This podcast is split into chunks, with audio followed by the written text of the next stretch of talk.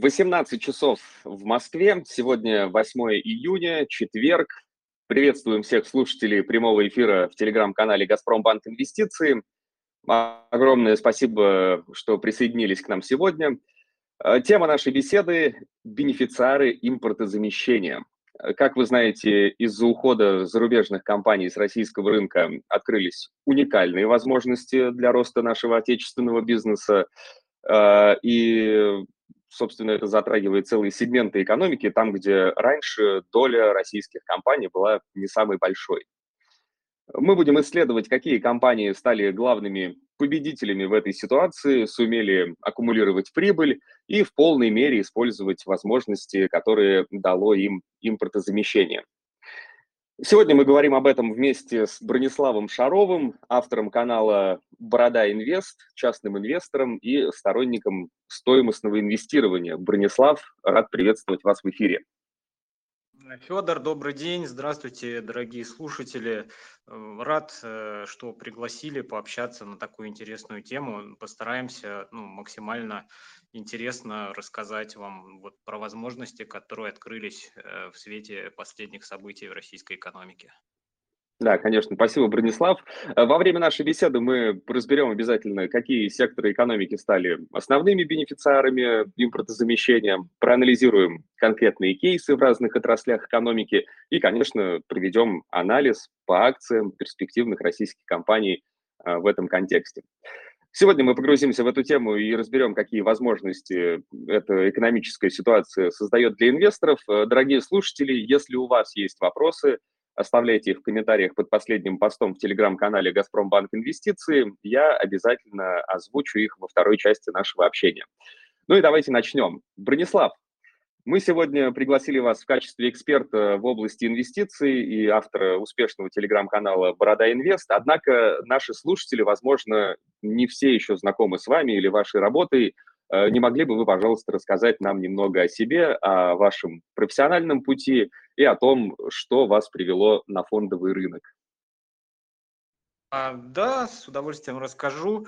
Э, как бы не сказать, что это была там какая-то быстрая дорога, скорее э, последовательный путь. То есть я у меня нет никакого финансового образования. Э, по специальности я инженер э, по конструкции авиационных двигателей, то есть работал в авиационной отрасли.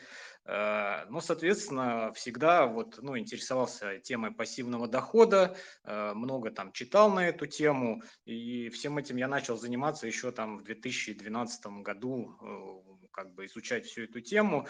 И, соответственно, по мере изучения, по мере практики все эти знания как-то накапливались, накапливались, накапливались. И вот в 2018 году э, я созрел, мне показалось, что у меня есть мысли, которых как бы на рынке больше никто не пишет, и что мне вот интересно ими будет делиться и завести блог. Ну и вот с тех пор делюсь. Интересно, мне кажется, интерес, э, инженерное мышление, оно помогает в финансах, в инвестициях, ну, уж точно не лишнее. А, да, давайте теперь перейдем к теме эфира. Э, что такое импортозамещение, я думаю, объяснять не надо, все понятно из названия, но если вот так в двух словах, то э, это такая стратегия ведения экономики государства, при которой импортные товары на внутреннем рынке, вот, они заменяются товарами собственного производства. Для России эта тема актуальна была примерно всегда, как мне кажется, с момента окончания существования Советского Союза. Но, конечно, как никогда эта тема обсуждается с прошлого года, когда экономика наша столкнулась э, с внешним давлением. Тем не менее, многие инвесторы, особенно те, кто, может быть, не очень внимательно следит за рынком, могут задаться вопросом о текущем статусе этой политики – и, Бронислав, что вы можете нам рассказать об актуальном состоянии вопроса, какие заметные тенденции и события происходят э, на рынке в последнее время в этой сфере? Э, да, это вот э, очень интересный вопрос, э, но сначала хотел бы начать с того, что, ну, вот мы обозначили тему как импорт замещения, но вообще правильно говорить, скорее, более правильно говорить о структурной перестройке российской экономики в целом. То есть у нас идет не только импорт замещения, но у нас такая э, сдвиг парадигмы, э, там, э, разрыв множества экономических связей, которые ранее были, поворот на восток, и как бы и все это, в том числе импорт замещения, является частью всех этих глобальных процессов, которые происходят в нашей экономике, ну, которые там Э, возможно, сравнимы по масштабу там, с каким-нибудь э, э, изменениями времен Петра Первого, да, революционными в экономике, там, по подходу в жизни. Вот, соответственно, все это вместе э, создает большую неопределенность, э, как бы пока эти процессы, ну, все это в процессе меняется очень быстро, и в такой тенденции надо как бы Э, ну, не сразу можно сориентироваться, но вот э, как бы из той информации, которую компании дают, потому что сейчас ну, не все компании отчитываются, из той информации, которую компании дают, можно да, выделить э, несколько секторов, которые, вот прям целых секторов, которые стали вот бенефициарами этого импортзамещения. Вот, мы их обозначили как ну и просто э, сильных компаний, которые э, сумели быстро адаптироваться к новым условиям и показывают высокую прибыль. Вот мы в заголовке статьи, э, как бы анонса обозначили эти сектора. Это вот IT, банки сильные отчеты показывают, это транспортный сектор. Бронислав, но вот пока перед тем, как мы перейдем к секторам, может быть, вы опишете, что в целом вот так крупными мазками, что а, в целом изменилось в российской экономике в связи с этой перестройкой, с, этой структурным, с этим структурным изменением экономики? Что можно выделить? Если вот прям совсем широкими мазками, хотя это, конечно, тема, кажется, на несколько часов дискуссии, то, ну, во-первых, э, мы находимся в процессе Э, потери европейского рынка как э, ключевого рынка для наших энергоресурсов. Да? Э, больше всего, наверное, эта тема задела металлургов, которые свои премиальные товары поставляли на европейский рынок по высоким ценам, гораздо выше средне там мировых. Или вот, допустим, можно выделить Сигежу, да, Сигежу, которая тоже из-за потери европейского рынка очень сильно потеряла в маржинальности компания. Вот. С другой стороны, э, все эти ну, как бы объемы ресурсов, которые мы поставляем, они никуда не исчезли, они просто вызвали э, переосмысление логических цепочек, и мы как бы там в Азию перенаправили успешно. Э, все это, в свою очередь, привело к буму в транспортном секторе, да, что такое огромный поток товаров, который раньше шел в Европу с коротким плечом, он теперь идет в Китай с длинным плечом. Вот. Соответственно, IT-компании, как бы российская IT-отрасль, э, она даже в условиях конкуренции была очень сильной. Ну, там компании отлично развивались, вполне себе конкурировали с западными э, поставщиками IT. А теперь они как бы полностью освободили, скажем так, пространство для роста, и многие IT-компании показали вот просто взрывной рост э, на фоне их ухода. То есть как бы вот как я уже говорил, это сложнейший процесс, и вот экономика, она, она перестраивается структурно. Но вот если основной вывод, то э, как бы Россия уходит с премиального рынка Европы и свои ресурсы перенаправляет в основном сейчас на восточно-азиатский рынок. Понятно. В общем, структурная перестройка экономики, э, но согласен тут абсолютно точно. Ресурсы и те возможности, которые э, есть, они никуда не делись. Э, происходит переориентация. Ну, Бронислав, давайте теперь поговорим о конкретных отраслях экономики. У каждого сектора, я уверен, есть свои особенности. И интересно было бы узнать ваше мнение, какие отрасли Э, наиболее успешно адаптировались к вот, политике импортозамещения, к этой перестройке экономики. И, э, возможно, э, какие из них больше выиграли от ухода зарубежных игроков с рынка. Будет здорово, если вы сможете поделиться своими наблюдениями по каждому из этих секторов.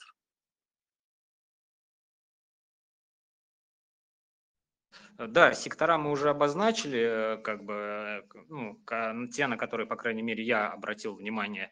Но сама история того, как каждый сектор адаптировался и перестраивался, это вот очень интересная история.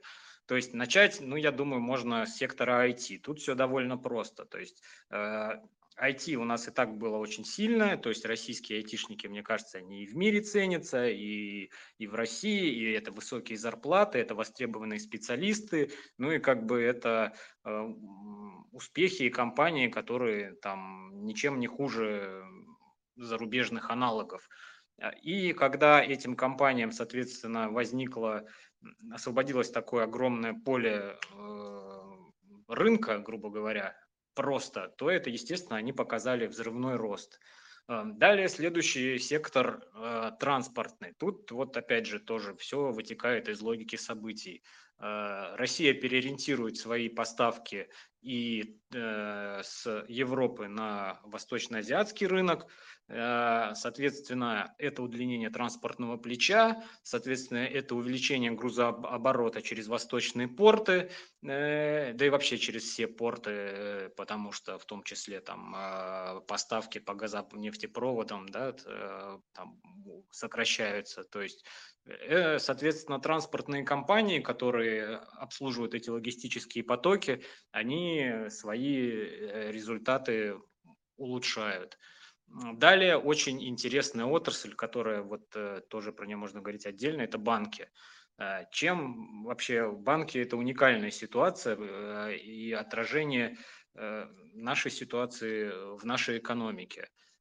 Что у нас происходит? У нас как бы сейчас есть сверхрасходы бюджета. В абсолютном масштабе, мне кажется, это рекордные расходы э, в истории российской экономики, в истории тем более современной российской экономики, когда бюджет всю жизнь был э, как бы старались правительство экономить расходы, сверхдоходы откладывали, а сейчас наоборот. Это, это супер стимулирующая политика, которая отражается положительно на всей экономике. То есть э, вот эти вот гигантские расходы, которые правительство вкладывает сейчас, чтобы перестраивать экономику, чтобы м, поддерживать расходы на СВО, все это мультипликативно отражается на экономике, а банки это, опять же, во-первых, они за счет ухода западного капитала частично, который у нас был, э, оседлали эти потоки, плюс это замена того западного фондирования, которое компании брали кредиты на внутреннее как бы перефондирование.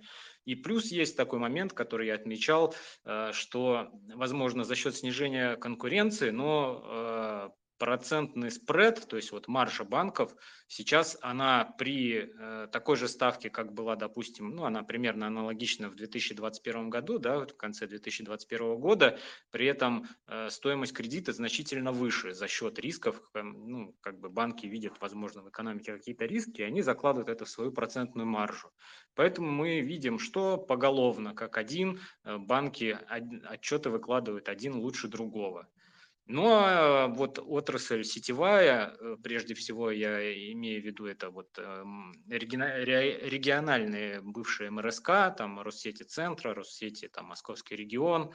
Э, тут все просто, компаниям повысили опережающий тариф, при этом они удержали расходы на примерно там плюс-минус на уровне инфляции и, соответственно, резко увеличили доходы. Понятно. Э, то есть, если резюмировать, то в IT конкурировали и раньше прекрасно, сейчас без конкуренции и подавно. Э, Все неплохо. Транспортный сектор, увеличение транспортного плеча, поставляли в Европу близко, теперь на восток дальше и дороже. Э, у банков вообще уникальная ситуация, сверхрасходы бюджетные, перераспределение части рынка от ухода зарубежных игроков. И у сетевых компаний тоже, в общем-то, картина такая, что повысили тарифы, расходы удержали на уровне инфляции, и э, все хорошо. Прекрасно. Ну, продолжая тему секторального анализа, давайте теперь перейдем к конкретным компаниям. Может быть, Бронислав, у вас наверняка есть э, список компаний в этих отраслях, которые, по вашему мнению, успешно преодолевают все вызовы, получают преимущества от э, перестройки экономики, от импортозамещения. Нам, конечно, было бы интересно узнать о них, о том, какие компании вы для себя выделяете. А, на самом деле, да, вот в IT-отрасли, как бы, если там пройтись по списку компаний, то и вот так э, пробежаться по их отчетам, э, то там все компании показывают высокую маржинальность, все растут, все наращивают прибыль. То есть буквально вся отрасль, ну, это очень сильные результаты, качественные, все компании хороши по-своему. Но если выделять вот конкретно какие-то отдельные истории, то мне нравятся три компании.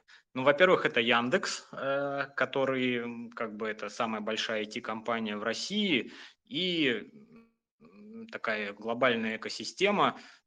Потенциально, на мой взгляд, Яндекс – это компания, которая в будущем может стать самой дорогой компанией в России в какой-то среднесрочной перспективе. То есть, хотя у нас, э, да, традиционно крупнейшие, самые дорогие компании э, в нефтегазовом секторе и Сбербанк – Э, то есть они там друг друга меняют периодически. Но вот Яндекс это тот, кто может им составить конкуренцию. А, вторая история, которая мне очень нравится, но тут э, как бы да, еще тонкий момент, который обязательно стоит отметить в IT-компаниях. Формально большинство компаний в отрасли сейчас это зарубежные компании, то есть это компании, где головной офис находится за границей. И, соответственно, э, в будущем, в будущем, в ближайшем будущем, вероятно, всем этим компаниям, ну или большей части из них, придется рано или поздно принимать какие-то шаги или действия по редомиляции бизнеса, потому что, ну, как бы из-за всех этих событий, которые сейчас происходят, мы понимаем, что ну, невозможно да, оставаться, иметь листинг на NASDAQ и одновременно при этом вести бизнес в России. Хотя, может, там ситуация когда-то изменится. Э, но не суть. Вот. Э, и, соответственно, из тех компаний, которые мне нравятся в отрасли еще, очень мне нравится компания Kiwi, которая э, как бы не совсем IT, можно это как IT, как платежный сервис, но компания выиграла от чего? От того, что очень сложно стало переводить валютные переводы, а Киви там каким-то образом у них эм, это все работает, и вот у них объемы платежей, у переводов растут а, традиционно, то есть э, и, соответственно, компания там показывает рекордные доходы, рекордную прибыль, но самое главное, Kiwi это редкая IT-компания, которая там буквально э, стоит дешевле денег, которые лежат на ее балансе, то есть это почти как ну, сигарный окурок по Грехому, и вот в таком духе. То есть это а, потенциально, а, особенно если компания как-то сможет решить вопрос с дивидендами, например, за счет редомиляции, то она может платить очень большие дивиденды очень долго или может разом очень большие дивиденды. То есть там ну, много опций для роста бизнеса.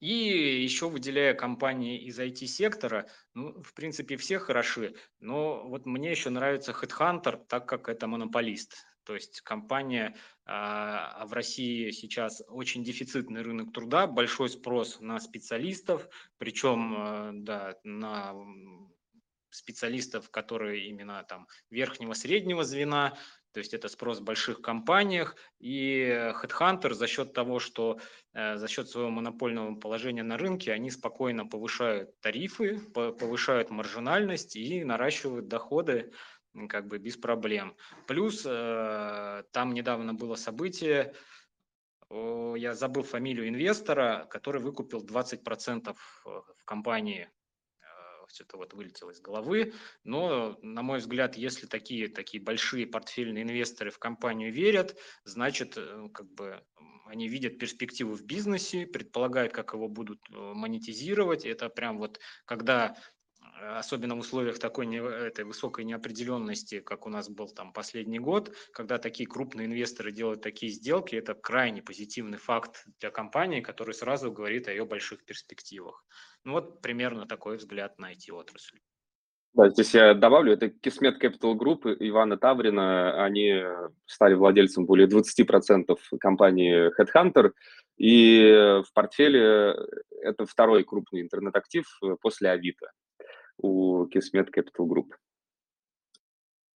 Да, да, точно. Вот э, и как бы, кстати, Авито э, тоже прекрасный актив. И если бы он вышел на биржу, тоже был бы очень интересен инвесторам, я уверен.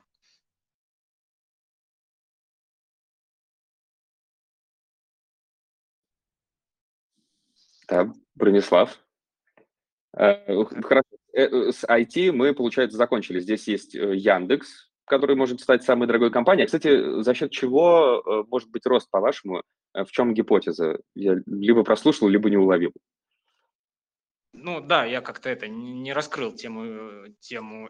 Ну, гипотеза в том, что Яндекс на примере, допустим, поиска и такси э, у Яндекса есть такая замечательная способность. Они умеют сначала успешно монополизировать тот рынок, на который они выходят, а потом очень, опять же, успешно его монетизировать. То есть вот мы видим, допустим, э, ну, про поиск все знают, да, и очень помог уход Гугла, где там раньше была конкурентная борьба, Яндекс теперь один, где взрывной рост доходов. Но интереснее на примере такси, да, допустим, Uber или там э, другие аналоги западные, это, эти компании все еще там борются за рентабельность, фактически работают в убыток. А Яндекс Такси, мне кажется, от э, запуска стартапа где-то за 3 или 4 года компания вышла в безубыток, а сейчас это второй самый прибыльный сегмент в ее бизнесе. И э, команда Яндекса, они вот очень грамотно все эти свои денежные потоки от поиска, а теперь от такси, они перераспределяют в новые направления. То есть э, что мы имеем сейчас? Компания стала монополистом в доставке продуктов да, после обмена э, Яндекс.Дзен на Delivery Club с ВК. То есть это еще одно направление, где компания фактически монополист и может повторить успех э, такси.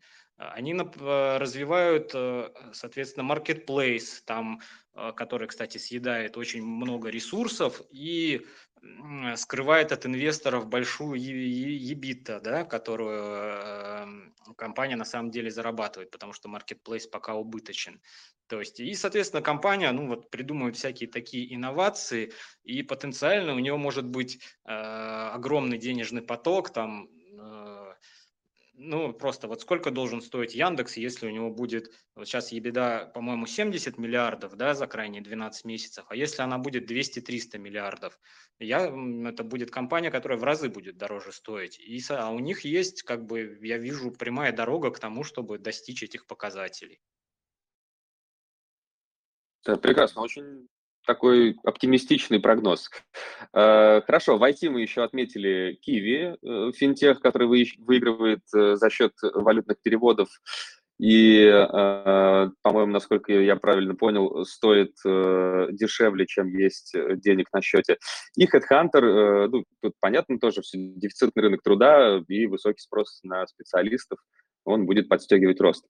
Хорошо, кто еще и в каких секторах, кого мы выделяем? Бронислав, расскажите нам. А, да, ну давайте тогда, соответственно, по секторам дальше пойдем. А, следующий сектор мы отмечали транспортный сектор. А, транспортный сектор, на самом деле, то, что у нас представлено на бирже, он совсем небольшой. То есть там, в, э, но выделить, отметить можно, ну вообще какие у нас главные компании? Конечно, главная компания транспортного сектора это Транснефть, но, увы, вот ее мы не можем отметить бенефициаром как бы Э, сложившейся ситуации, потому что транснефть, она как раз-таки теряет объемы поставок, э, вот. зато выигрывают э, порты, да, это, соответственно, ДВМП, это НМТП, и это компания Global Trans, которая оперирует вагонами, вагонным парком, да, там фитинговыми платформами, и Совкомплот, вот, собственно, четыре компании, которые стали главными скажем так, бенефициарами изменения транспортных потоков. При этом, если посмотреть на график, то все эти компании ну, неплохо выросли, но при этом, э, если посмотреть в отчеты, то стоят они все равно недорого, а денежные потоки, доходы их только наращиваются. Например, Э, та же самая ДВМП у компании большая. Э, во-первых, она стала государственной недавно, да, после решения суда.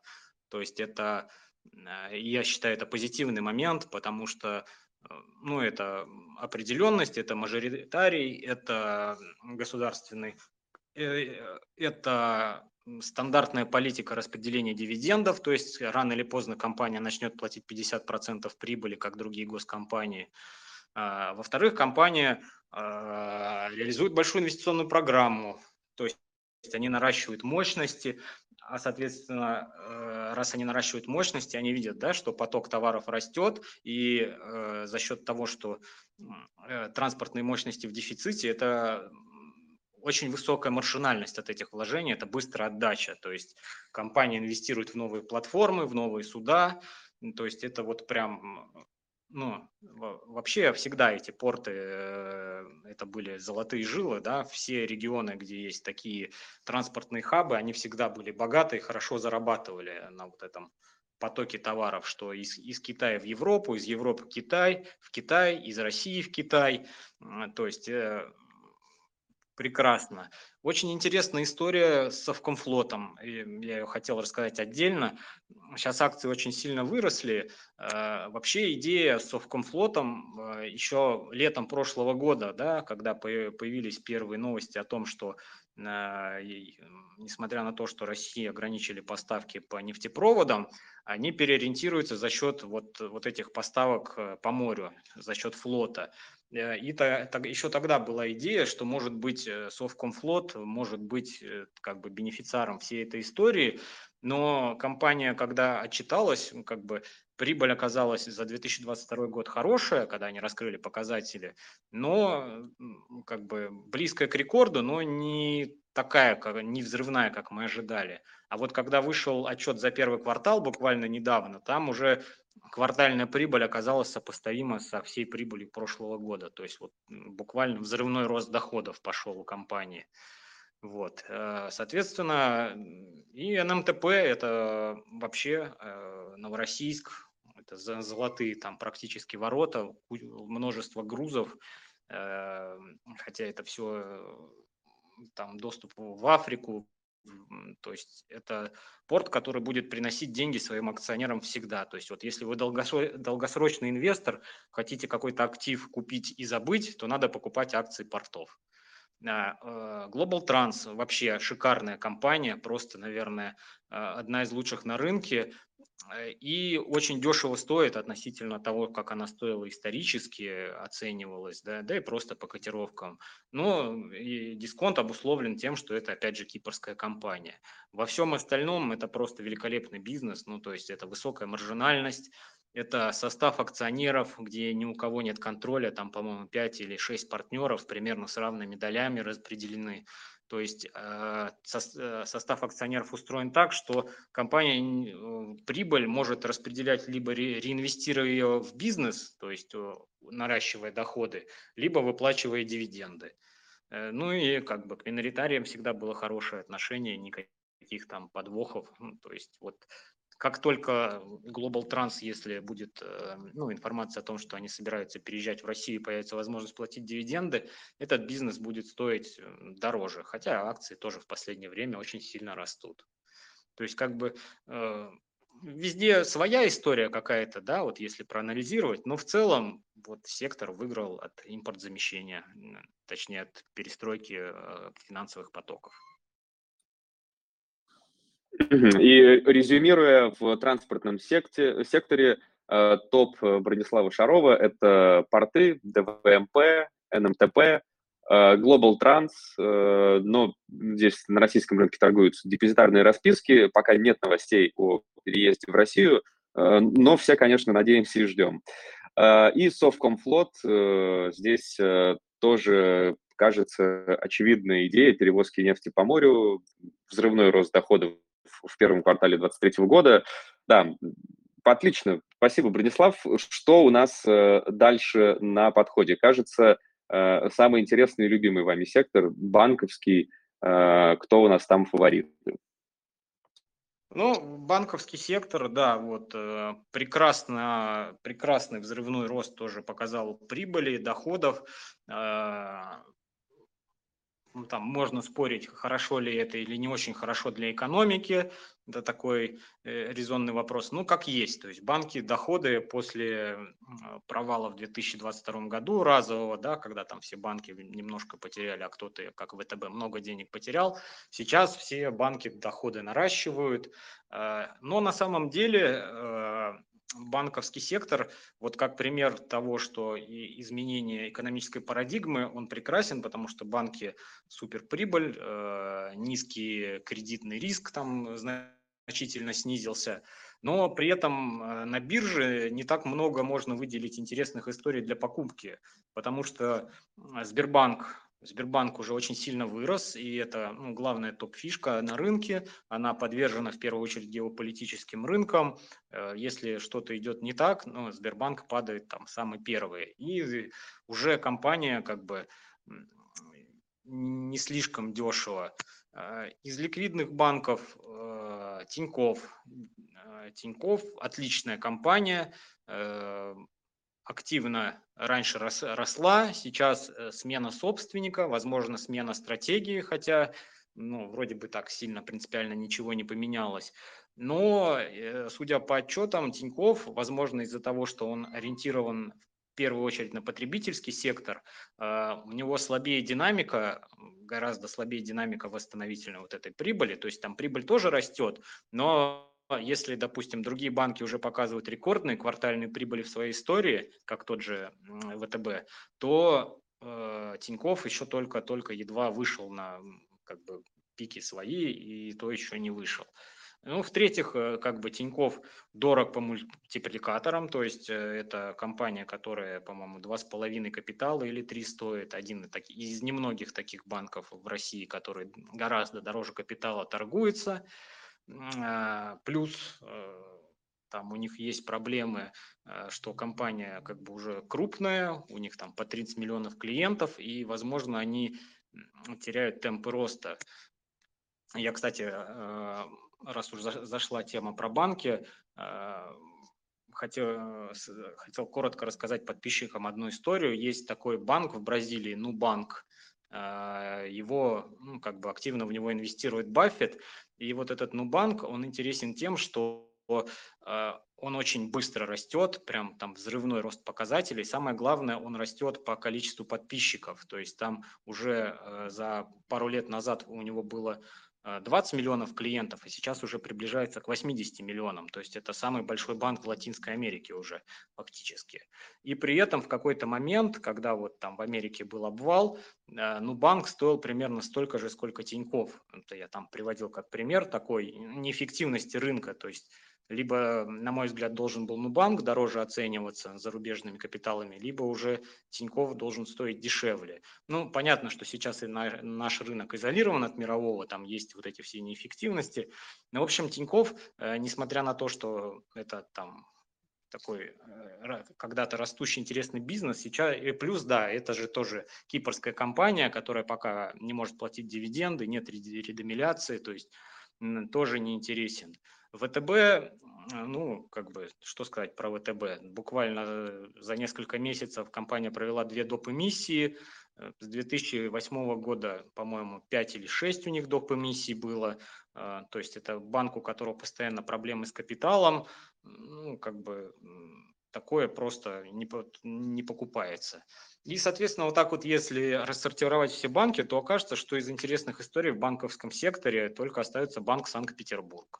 Вот этот банк, он соответствует вот всем нашим как бы критериям. Банк платит дивиденды, у банка рекордная прибыль квартальная, и она растет, причем прежде всего э, там у них есть такая особенность, что они много зарабатывают трейдингом, и периодически там в прошлом были рекордные прибыль, но там в основном там от чего-то, от трейдинга, не знаю, там чем они торгуют, долларом, какими-то деривативами, но не суть. А вот именно крайний квартальный отчет – это рекордные процентные доходы, то есть банк очень хорошо зарабатывает со своих кредитов. Ну и стоит он при этом полкапитала. То есть, и опять же, состав акционеров, э, там, по-моему, около 25% э, в капитале у двух крупнейших акционеров, тоже он как бы намекает, что им выгодно распределять прибыль за счет дивидендов своим акционерам. То есть вот, э, на мой взгляд, дешевая, хорошая, качественная история, несмотря на то, что акции, по-моему, раза в четыре выросли с лета прошлого года. Э, тот случай, когда все еще недорого, все еще можно покупать. Вот такой взгляд на банковскую отрасль. Да, спасибо, очень интересно. Ну, с банковским сектором э, все понятно, хорошая прибыль, э, кредитный риск снизился, но, э, как оно часто бывает, э, там, где все хорошо, там все уже дорого. Особенно Сбербанк, э, тут высокие дивиденды, гэп закрыли очень быстро, Тиньков тоже дорого по мультипликаторам, возможно, будет расти не так быстро. ВТБ проводит доп. эмиссии, что настораживает, и Банк Санкт-Петербург выглядит действительно как что-то интересное, прибыль растет, много зарабатывает на кредитах – стоит половину капитала, и э, состав акционеров указывает на то, что есть интерес в том, чтобы распределять прибыль между этими акционерами. Э, Бронислав, что, кстати, с э, Нубанком произошло? Он вернулся к своим отметкам ценовым, вырос?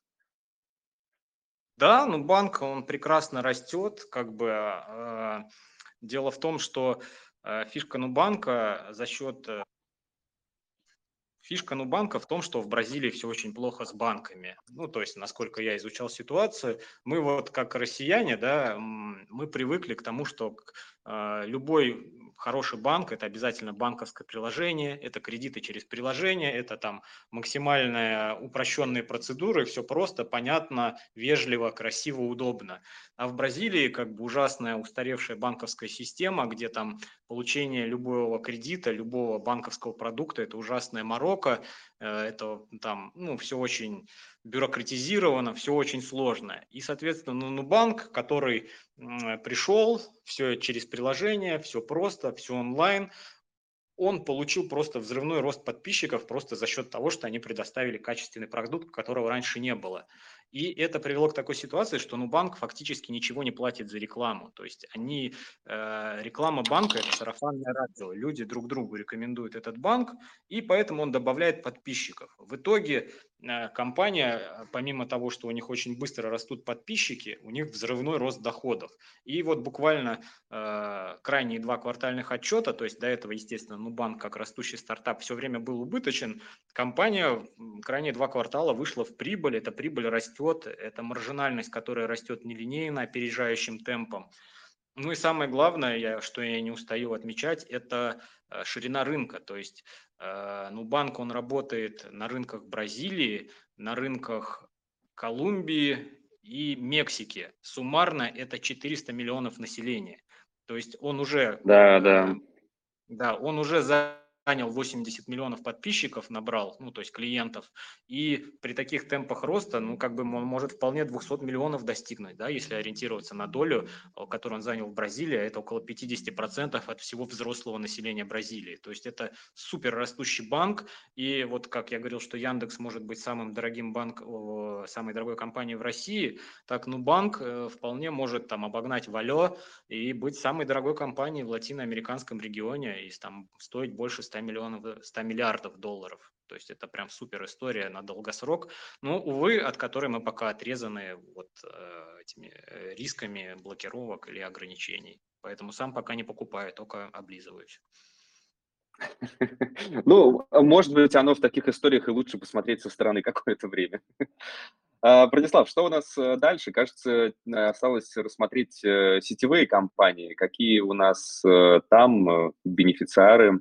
Кого можно выделить? Ну, сетевые компании, как я говорил, уже все просто. А, компаниям тариф определяет государство. А, недавно были да, два опережающих поднятия тарифа там, на 9%, и до этого еще, по-моему, на 5%.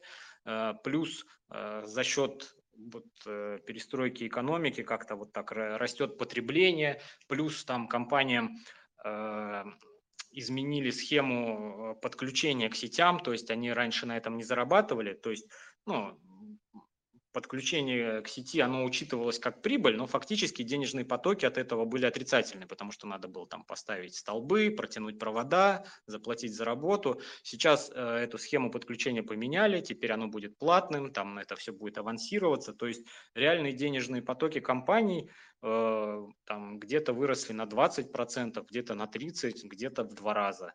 Вот. Соответственно, это у этих компаний рост прибыли, а рост прибыли они компании стабильно как бы, платят согласно див-политике 50% чистой прибыли на дивиденды. То есть э, по большинству сетей, ну вот я для себя выделил интересные, это, соответственно, Россети Центр, Россети Центр и Приволжье, э, э, Россети Московский регион – ну, в принципе, там очень много. И везде доходность дивидендная за следующий год, ну, минимум 15%, а возможно будет и 20% достигать.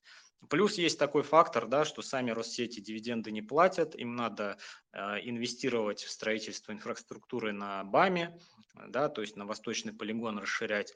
А, им очень надо, надо очень много денег, и, соответственно, Россети исторически эти деньги из дочек выкачивали через дивиденды. То есть все возможности для выплаты дивидендов есть. Э, плюс э, Рос, э, компании это исторически да, такой хоть и не очень высокомаржинальный, но довольно стабильный, предсказуемый бизнес, да, который покупают за стабильные денежные потоки. И вот вот эти МРСК, которые мы обозначили, они всем этим критериям соответствуют. Прибыль растет, потенциальный дивиденд за следующий год растет, э, как бы все прекрасно, защитный сектор, даже на случай каких-то непредвиденных обстоятельств для диверсификации, для получения дивидендов, это вот прям то, что надо. Угу, понятно. Ну, сетевые компании, защитный бизнес – а здесь Бронислав выделяет Россети Центр, Россети Центр и Приволжье, Россети Московский регион.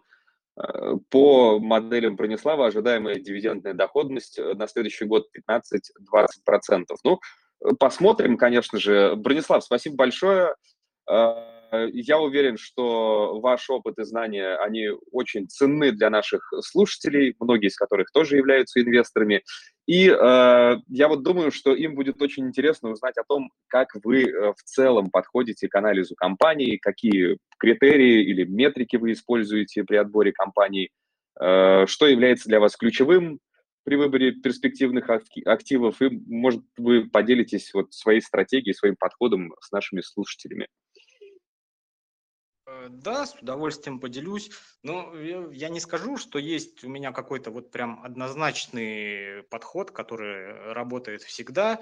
Есть, скажем так, набор критериев, э, отбирая компании, которые, которым я стараюсь соответствовать. Э, и при этом, ну, естественно, мы же на рынке, все определяется ценой. То есть, может быть, не очень хорошая компания, но если она прям очень дешево стоит, то можно и купить.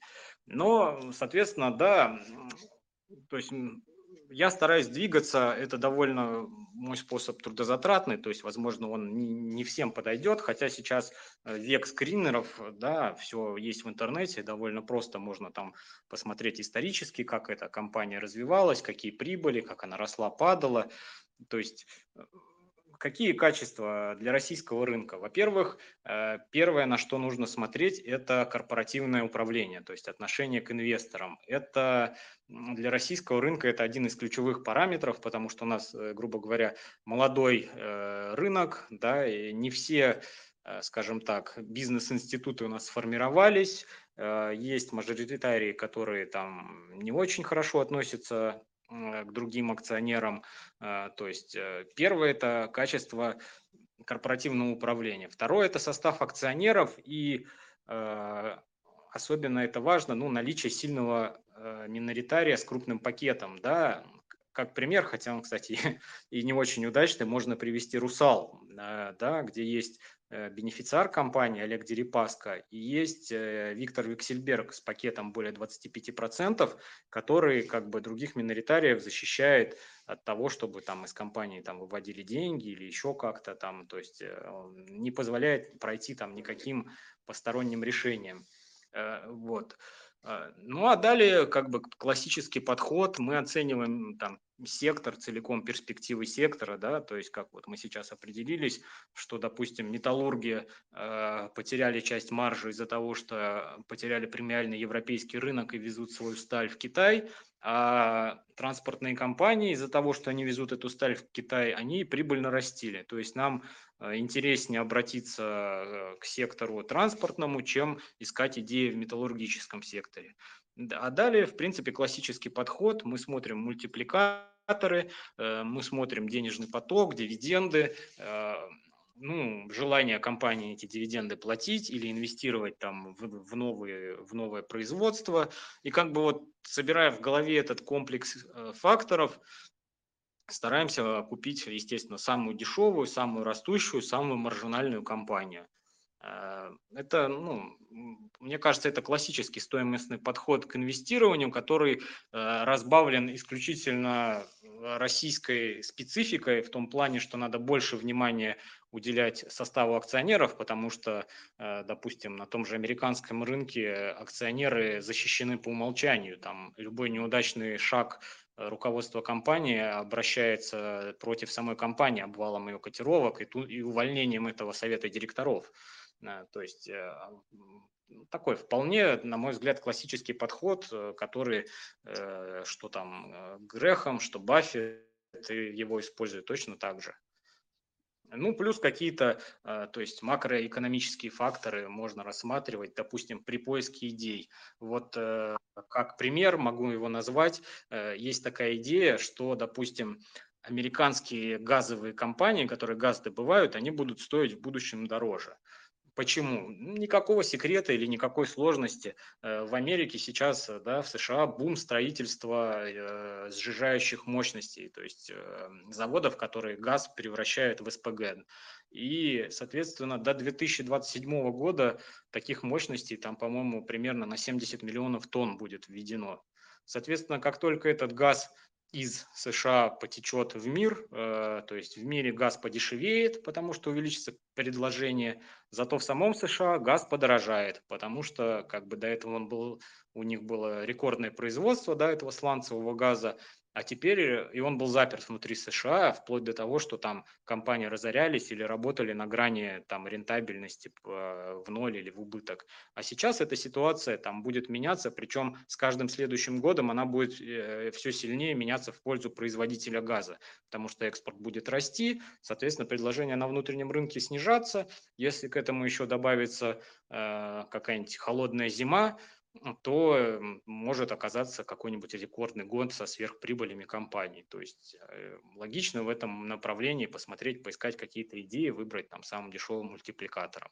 Ну, опять же, если не вспоминать о том, что как бы обо всех этих рисках блокировок и так далее. То есть вот такой подход. Он достаточно трудозатратный, требует времени, но в принципе, если как и в любом деле, потратить на это какие-то там усилия, то когда уже есть опыт, э, то все довольно быстро получается. И, в принципе, можно быстро составлять общую картину. Какой-то такой подход. Да, спасибо большое, Бронислав. Приятно слышать всегда такие разумные мысли, такие разумные советы. Я еще раз здесь резюмируя повторю, э, что делает Бронислав перед тем, как принять инвестиционное решение, смотрит на отношение компании к инвесторам, уважают ли там миноритариев исторически, э, состав акционеров, что очень важно тоже, и тут, в общем-то, тоже все классическим способом оценить сектор, перспективы сектора, мультипликаторы, дивиденды, желание платить дивиденды э, и э, в идеале э, инвестировать в дешевую, растущую, маржинальную компанию. Спасибо большое, Бронислав, за ваши ответы и взгляд на рынок. Я уверен, это было полезно для всех инвесторов. Давайте теперь откроем сессию вопросов и ответов. У наших слушателей есть уникальная возможность задать свои вопросы во время эфира в комментариях к последнему посту в телеграм-канале «Газпромбанк Инвестиции». И вот некоторые из них я зачитаю. А, Николай Геннадьевич спрашивает, какие сейчас пять компаний имеют самые недооценен... недооцененные на рынке Так, видимо, здесь неправильно э, совсем написано. В общем, пять недооцененных компаний на рынке, по мнению э, Бронислава. Можно коротко их перечислить.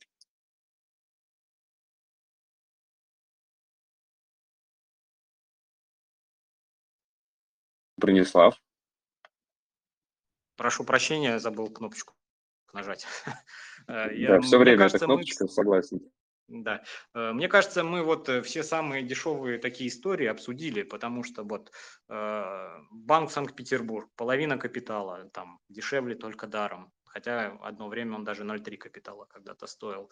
Россети Московский регион, огромный денежный поток, ну, примерно в половину капитализации. То есть, эм, э, если там посмотреть на денежные доходы компании, э, НМТП, э, когда вот крайний раз я разбирал ее, мне кажется, 2 ебеда компания стоила, то есть прям это очень дешево, это потенциальные дивиденды, ну, то, если компания захочет их платить, там 20% и даже 25% от текущих.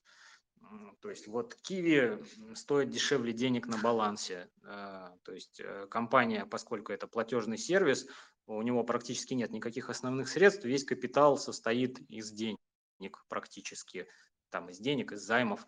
А, компания стоит, по-моему, 45-50 миллиардов, а капитал ее 60 миллиардов. То есть это покупка рубля за 80 копеек. Ну, то есть вот такие очень дешевые истории могу выделить, 4. 5. Да, спасибо большое.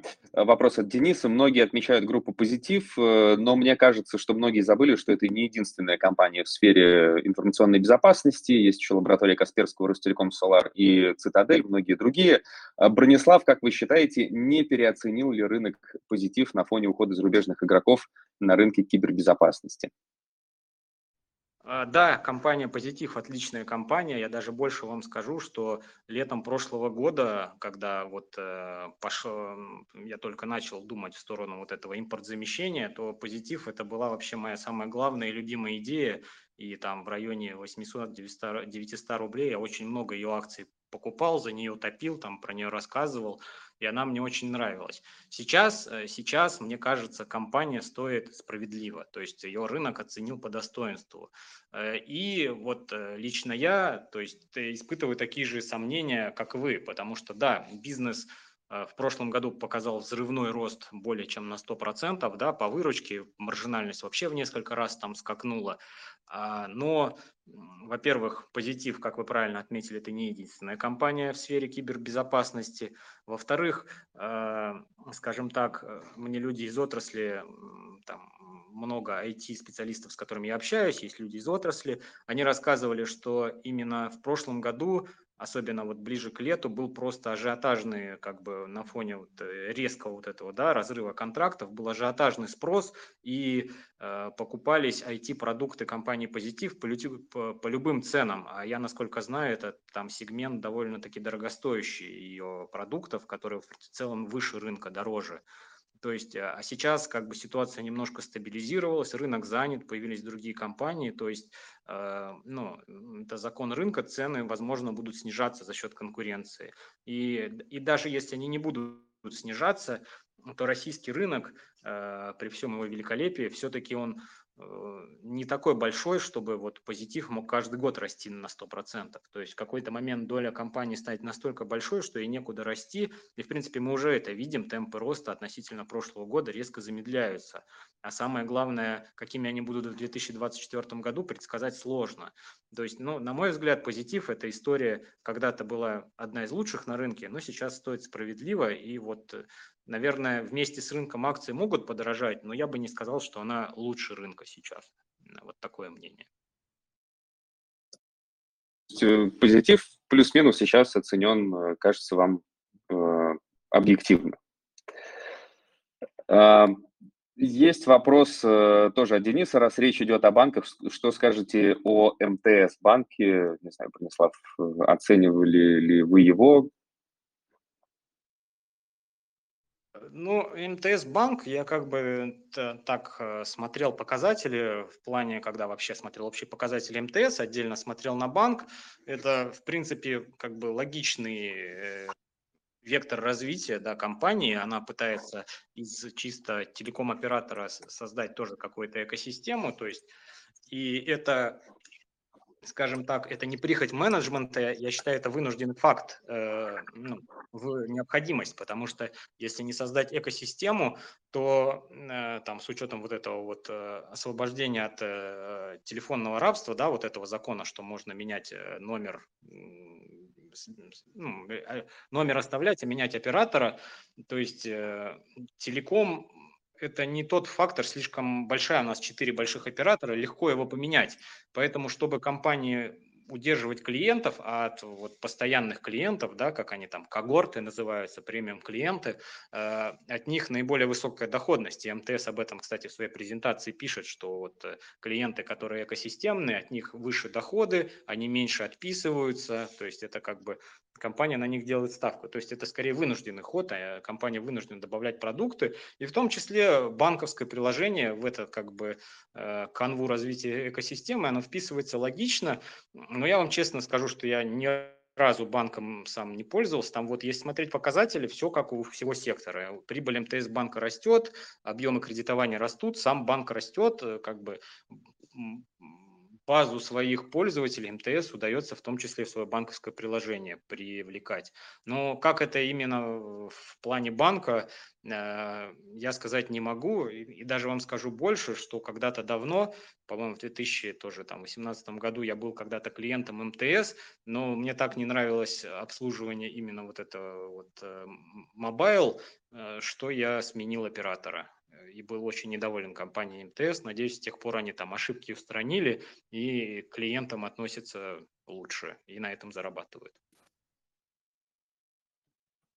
Да, спасибо большое. Ну, давайте, наверное, последний вопрос задам. Э, актуалочка. Алексей спрашивает, какие мысли по полиметаллу, имею в виду от негатива до позитива развития событий. Спасибо. Есть ли ну, что-нибудь по да, по, пол, по полиметаллу, как бы, мне кажется, вектор собы, развития событий, он крайне э, неудачный для российских акционеров, потому что э, с самого первого дня менеджмент и, и довольно последовательно менеджмент анонсирует, что они хотят уйти из России, они хотят сохранить статус международной компании. То есть это прям они об этом пишут и в презентациях, и на звонках говорят, и там вот сейчас это в очередной раз подтвердилось, когда руководство из российских, из всех, э, соответственно, компаний, менеджмент уволился дружно. То есть мне кажется, что э, дело идет продажи активов э, российских. То есть, да, надо понимать, что полиметалл – это две трети добычи – это Россия, это то, что добивается внутри России, и примерно треть добывается в Казахстане. Соответственно, э, как компании стать международной и выйти из-под санкций? Ну, выход только один – продать все активы в России. Но суть в том, что э, такая продажа, мне кажется, она подпадает вот под э, вот эти все э, контрсанкционные законы. То есть такая продажа возможна только с дисконтом и очень с дисконтом очень большим. То есть э, развитие событий складывается так, что полиметалл задешево продает все активы в России, э, переезжает в Казахстан и становится международной компанией. Э, то есть вот вы как акционер, который покупает акции на Мосбирже или там на Санкт-Петербургской бирже, неважно, вы становитесь акционером иностранной компании, которая никогда или очень не скоро будет платить дивиденды в России, но при этом будет их распределять для акционеров в Лондоне и в Казахстане, которая стала на треть меньше, у которой довольно большой долг и которая скинула по дешевке свои активы в России. Ну, то есть это очень неудачный расклад, на мой взгляд. А, никаких перспектив у полиметалла не вижу. Да, Бронислав, спасибо большое за уделенное время, за вашу экспертность э, в этой важной теме, за то, что вы так много компаний э, рассмотрели. Это всегда очень ценится нашими слушателями, да и всеми инвесторами, я думаю. Э, спасибо большое за ваше участие. Ждем с нетерпением новых встреч. Э, и также хочу выразить благодарность всем нашим слушателям. Спасибо, что вы были с нами, что задаете интересные вопросы и активно участвуете в дискуссиях. Бронислав, всего доброго. Всего доброго. Спасибо, что пригласили. Надеюсь, был полезен. До свидания. Да, безусловно. А, не забудьте подписаться на наш канал и уведомления, если вы еще этого не сделали, чтобы не пропускать э, наши следующие эфиры. У нас еще много интересного впереди. Всем приятного вечера и до скорых встреч.